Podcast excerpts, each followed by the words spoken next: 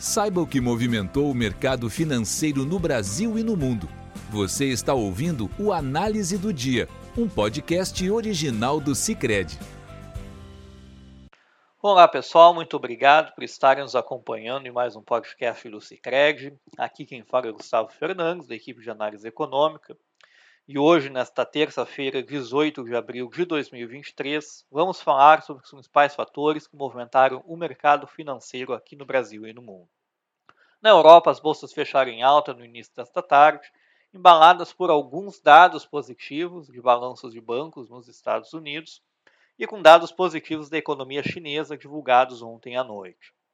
O PIB da China subiu 4,5% no primeiro trimestre de 2023 em relação ao mesmo período em 2022, acima das projeções do mercado, que eram de uma alta de 4%, que marca uma forte recuperação da economia do país asiático após abandonar a política de Covid-0 em dezembro do ano passado. O bom desempenho da economia chinesa afasta, por hora, o temor de uma recessão global, e em especial seus possíveis efeitos sobre o Brasil, visto que o país asiático é um grande importador de matérias-primas nós.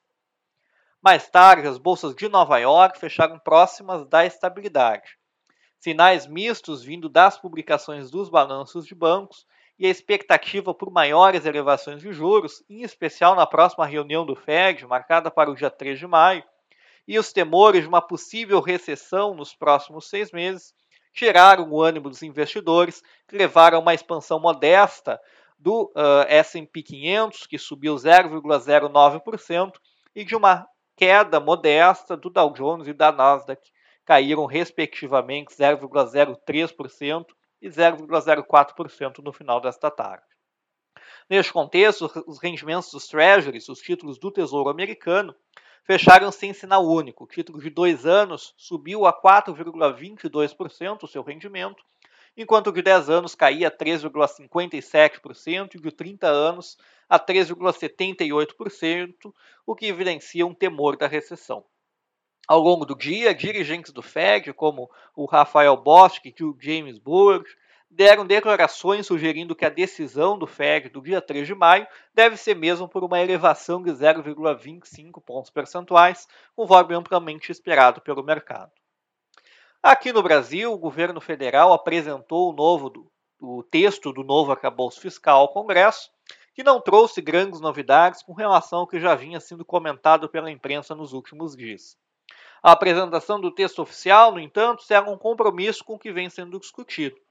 No entanto, a demora da apresentação do texto, que estava prevista para acontecer pela manhã e que, no final das contas, só foi apresentado no final da tarde, junto com especulações que correram ao longo do dia sobre possíveis mudanças no teor das regras, além da decisão do governo federal de voltar atrás na decisão da tributação de compras internacionais, que se esperava uma arrecadação em torno de 8 bilhões por ano, trouxeram cautela ao mercado. Com isso, o dólar fechou em alta na tarde de hoje, cotado em real a R$ 4,99, uma desvalorização de 0,78% em relação ao fechamento do dia de ontem, assim como as taxas dos DIs fecharam em alta na maior parte dos vértices, como por exemplo o DI para 2025, que subiu 0,20 pontos percentuais de 12,05% para 12,25%.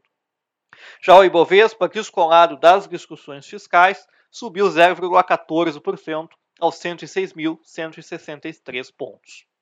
Com isso, encerramos o nosso podcast de hoje. Agradecemos pela audiência e nos encontramos amanhã. Você ouviu o Análise do Dia, um podcast original do Cicred. Até a próxima!